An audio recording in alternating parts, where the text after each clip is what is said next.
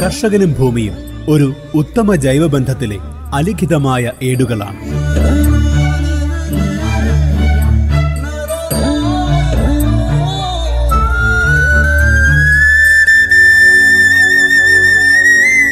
മനുഷ്യ പരിണാമത്തിന്റെയും സ്വഭാവ രൂപീകരണത്തിന്റെയും അതിജീവനത്തിന്റെയും ചരിത്രമുറങ്ങുന്ന ഏടുകൾ.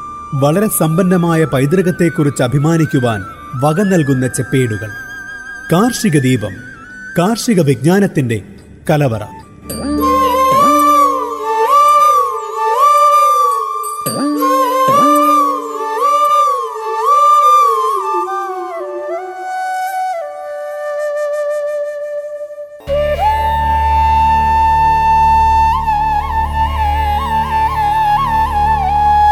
നമസ്കാരം. Global radio ninety one point two F M എല്ലാ പ്രിയപ്പെട്ട ശ്രോതാക്കൾക്കും കാർഷിക ദീപത്തിലേക്ക് സ്വാഗതം. കാർഷിക ദീപത്തിൽ കൂടെയുള്ളത് ദീപ. ആദ്യം ഞാൻ പറയാൻ പോകുന്നത് മല്ലിയെ പറ്റിയാണ്. മല്ലി തഴച്ചു വളരും. അത് ചെടിച്ചട്ടിയിലാണെങ്കിലും തഴച്ചു വളരും. കുറച്ച് കാര്യങ്ങൾ ശ്രദ്ധിച്ചാൽ മാത്രം മതി. മല്ലിയില നമ്മുടെ വീട്ടിൽ തന്നെ ഉൽപ്പാദിപ്പിക്കുന്ന ഒരുപാട് പേരുണ്ടല്ലേ? ഒരു വീട്ടിലേക്ക് ആവശ്യമായ മല്ലിയില എന്ന് പറയുന്നത് വളരെ കുറവാണ്. അതുകൊണ്ട് തന്നെ പരിമിതമായ സ്ഥലത്തു പോലും അനായാസം നമുക്ക് മല്ലി മുളപ്പിച്ചെടുക്കാവുന്നതേ ഉള്ളൂ ഏത് കൃഷിക്കും ആദ്യ പടി എന്താണ്? മണ്ണൊരുക്കലാണ്. പുതിയ മണ്ണാണെങ്കിൽ കുമ്മായം ചേർത്ത് മണ്ണ് സൗകര്യം പോലെ വെയിൽ കൊള്ളിച്ച ശേഷം വലിയ കല്ലുകളെല്ലാം നീക്കി ചാണകപ്പൊടി ചകിരിച്ചോറ് അല്പം വേപ്പിൻ പിണ്ണാക്ക് അല്പം കമ്പോസ്റ്റ് ഇതൊക്കെ ചേർത്ത് ഇളക്കിയെടുക്കുക. മറ്റൊരു വഴിയെന്ന് പറയുന്നത് നന്നായി കായ്ഫലം കിട്ടിയതും രോഗബാധ ഉണ്ടാകാത്തതും ചെളിയില്ലാത്തതും നല്ല ഇളക്കമുള്ളതുമായ ഒരു ഗ്രോ ബാഗിലെ മണ്ണെടുക്കുക. എന്നിട്ട് അതിൽ കുറച്ച് ചാണകപ്പൊടി അല്പം കമ്പോസ്റ്റ് എന്നിവ ചേർക്കണം. മറ്റു വളങ്ങളും ചേർക്കാം പക്ഷെ ഒന്നും അമിതമാകണ്ട. ഈ മണ്ണെടുക്കാൻ മറ്റൊരു കാര്യം കൂടി ഉണ്ട്. എന്താണെന്ന് വെച്ച് കഴിഞ്ഞാൽ ഒരു വളവും ചേർത്തില്ലെങ്കിലും ഇതിന് വളക്കൂറുണ്ട്.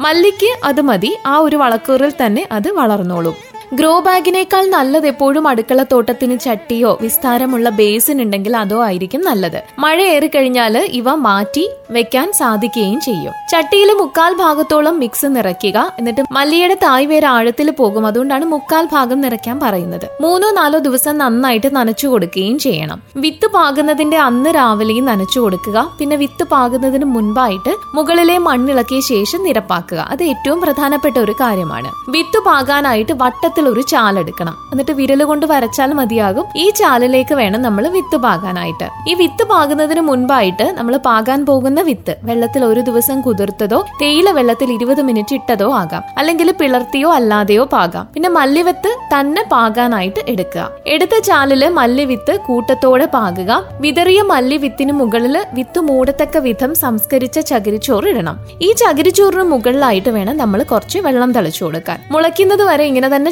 ചെയ്തു കൊടുക്കുക. നനയ്ക്കുമ്പോൾ ശ്രദ്ധിക്കേണ്ട ഒരു കാര്യം വെള്ളം അധികമാകരുത്. മുകൾ ഭാഗത്ത് എപ്പോഴും നനവ് മാത്രം മതി. മുളച്ചു തുടങ്ങിക്കഴിഞ്ഞാൽ നമുക്കിത് വെയിലിൽ വെച്ചു കൊടുക്കാം. വെയിൽ കിട്ടുന്ന സൺഷെയ്ഡിന് താഴെ വെച്ച് കഴിഞ്ഞാൽ മഴയിൽ നിന്ന് നമുക്ക് രക്ഷപ്പെടുകയും ചെയ്യാം. ആവശ്യത്തിന് വെയിൽ കിട്ടാതിരുന്നു കഴിഞ്ഞാൽ ഇത് മുളച്ച് നീണ്ട് ആരോഗ്യമില്ലാതെ വളരും. മുളച്ചു വരുന്ന തൈകൾക്ക് വെള്ളം സ്പ്രേ ചെയ്ത് വേണം കൊടുക്കാനായിട്ട്. ഒരല്പം വളർന്നു കഴിഞ്ഞാൽ മണ്ണ് കൂട്ടിക്കൊടുത്ത ശേഷം ചട്ടിയുടെ വശങ്ങളിൽ കൂടി വെള്ളം ഒഴിച്ചു കൊടുക്കണം. അല്ലെങ്കിൽ ചട്ടിയുടെ നടുവിൽ ചെറിയ ഒരു പാത്രം വെച്ച് അതിൽ വെള്ളം ഒഴിച്ചു കഴിഞ്ഞാൽ നാല് പാടും വെള്ളം എത്തിക്കുകയും ചെയ്യാം. നന ശ്രദ്ധിച്ചില്ലെങ്കിൽ ചെടികൾ ചെരിയും പിന്നെ നന്നായി കിട്ടുകയില്ല ആദ്യ വിളവ് എടുക്കുന്നതിന് മുൻപായിട്ട് മാത്രം വേണം വളം കൊടുക്കാൻ. ഇതിപ്പോ കൂടുതൽ വളമായി കഴിഞ്ഞാൽ ഇലയ്ക്ക് മണം കുറയും. ഇലകൾ നുള്ളി വേണം നമ്മൾ എടുക്കാനായിട്ട്. ഇപ്പൊ മല്ലിക്കാണെങ്കിൽ നന്നായിട്ട് വളർന്നു കഴിഞ്ഞാൽ ഫിഷ് അമിനോ ആസിഡ് കൊടുത്തു കഴിഞ്ഞാൽ വളരെ വേഗം പൂവിടുകയും ചെയ്യും. അപ്പൊ ഇത്രയും കാര്യങ്ങളാണ് മല്ലി നമുക്ക് വീട്ടിൽ വളർത്തണം എന്നുണ്ടെങ്കിൽ ശ്രദ്ധിക്കേണ്ടതായിട്ടുള്ളത്. ഇനി അടുത്തതായിട്ട് പറയാൻ പോകുന്നത് ചെറുധാന്യ കൃഷിയെ പറ്റിയാണ്. ചെറുധാന്യ കൃഷിക്ക് യു എൻ പിന്തുണ ലഭിച്ചിരിക്കുകയാണ് രണ്ടായിരത്തി ഇരുപത്തി മൂന്ന് ചെറുധാന്യങ്ങളുടെ വർഷമായിരിക്കും.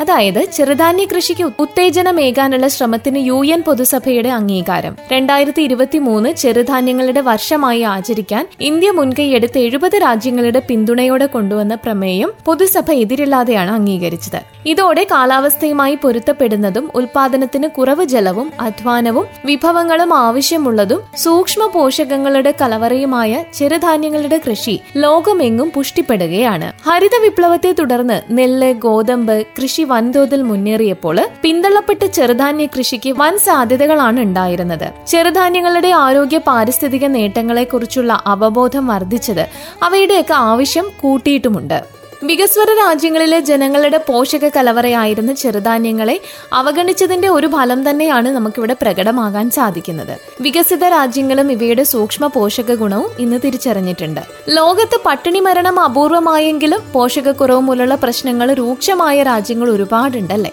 ഇരുന്നൂറ് കോടിയോളം പേർ സൂക്ഷ്മ പോഷകങ്ങളുടെ ദൗർലഭ്യം അനുഭവിക്കുന്നതായി കണക്കുകൾ വ്യക്തമാക്കുന്നു. ഇവരിലേറെയും കുട്ടികളാണ്. അഞ്ചു വയസ്സിന് താഴെയുള്ള കുട്ടികളുടെ മരണത്തിൽ നാൽപ്പത്തഞ്ച് ശതമാനത്തിലേറെയും സൂക്ഷ്മ പോഷകക്കുറവ് കൊണ്ടാണ് ചോളം റാഗി ചാമ തിന വരക് ബാർലി കിനോവ ബജ്ര തുടങ്ങി വളരെ കുറച്ച് ചെറുധാന്യങ്ങൾ മാത്രമേ നമ്മളിപ്പോൾ കൃഷി ചെയ്യുന്നുള്ളൂ. ഇവയെല്ലാം വൈറ്റമിൻസും നാരുകളും ഒക്കെയാൽ സമൃദ്ധവും സൂക്ഷ്മ പോഷകങ്ങളായ iron zinc magnesium phosphorus folic acid riboflavin എന്നിവയാൽ സമ്പുഷ്ടവുമാണ്. അരിയിലും ഗോതമ്പിലും നിന്ന് ലഭിക്കാത്തവയാണ് ഇവയിലേറെയും രക്താതിമർദ്ദം പ്രമേഹം ഇതൊക്കെ കുറയ്ക്കുന്നതിനും ദഹനശേഷി മെച്ചപ്പെടുത്തുന്നതിനും ഗുണകരമാണ്. ഹൃദ്രോഗം അർബുദം എന്നീ രോഗങ്ങളുടെ സാധ്യതയും കുറയ്ക്കുന്നുണ്ട്. വരണ്ട കാലാവസ്ഥയിലും അതിജീവന ശേഷിയുള്ള ചെറുധാന്യ കൃഷി പരിസ്ഥിതി സൗഹൃദം തന്നെയാണ്. സൗരോർജത്തെ ഭക്ഷണവും ജൈവ വസ്തുക്കളുമാക്കി മാറ്റുന്നതിൽ ഈ വിളകൾ ഏറെ കാര്യക്ഷമമാണ്. കാർബൺ പുറന്തള്ളുന്നതും കുറവാണ്. മാത്രമല്ല മഴയെ മാത്രം ആശ്രയിച്ചുള്ള കൃഷിക്കാണെങ്കിൽ ഏറ്റവും യോജ്യമാണ്. എങ്കിലും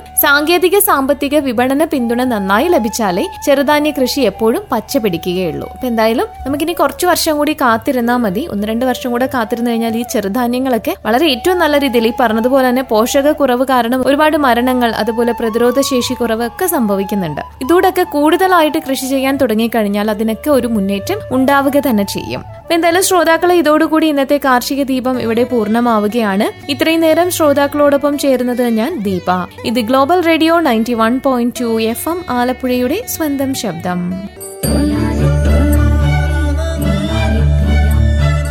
കർഷകനും ഭൂമിയും ഒരു ഉത്തമ ജൈവബന്ധത്തിലെ അലിഖിതമായ ഏടുകളാണ്.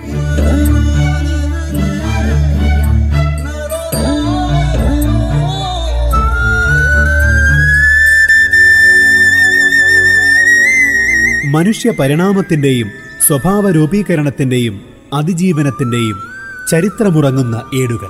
വളരെ സമ്പന്നമായ പൈതൃകത്തെക്കുറിച്ച് അഭിമാനിക്കുവാൻ വക നൽകുന്ന ചെപ്പേടുകൾ. കാർഷിക ദീപം കാർഷിക വിജ്ഞാനത്തിന്റെ കലവറ.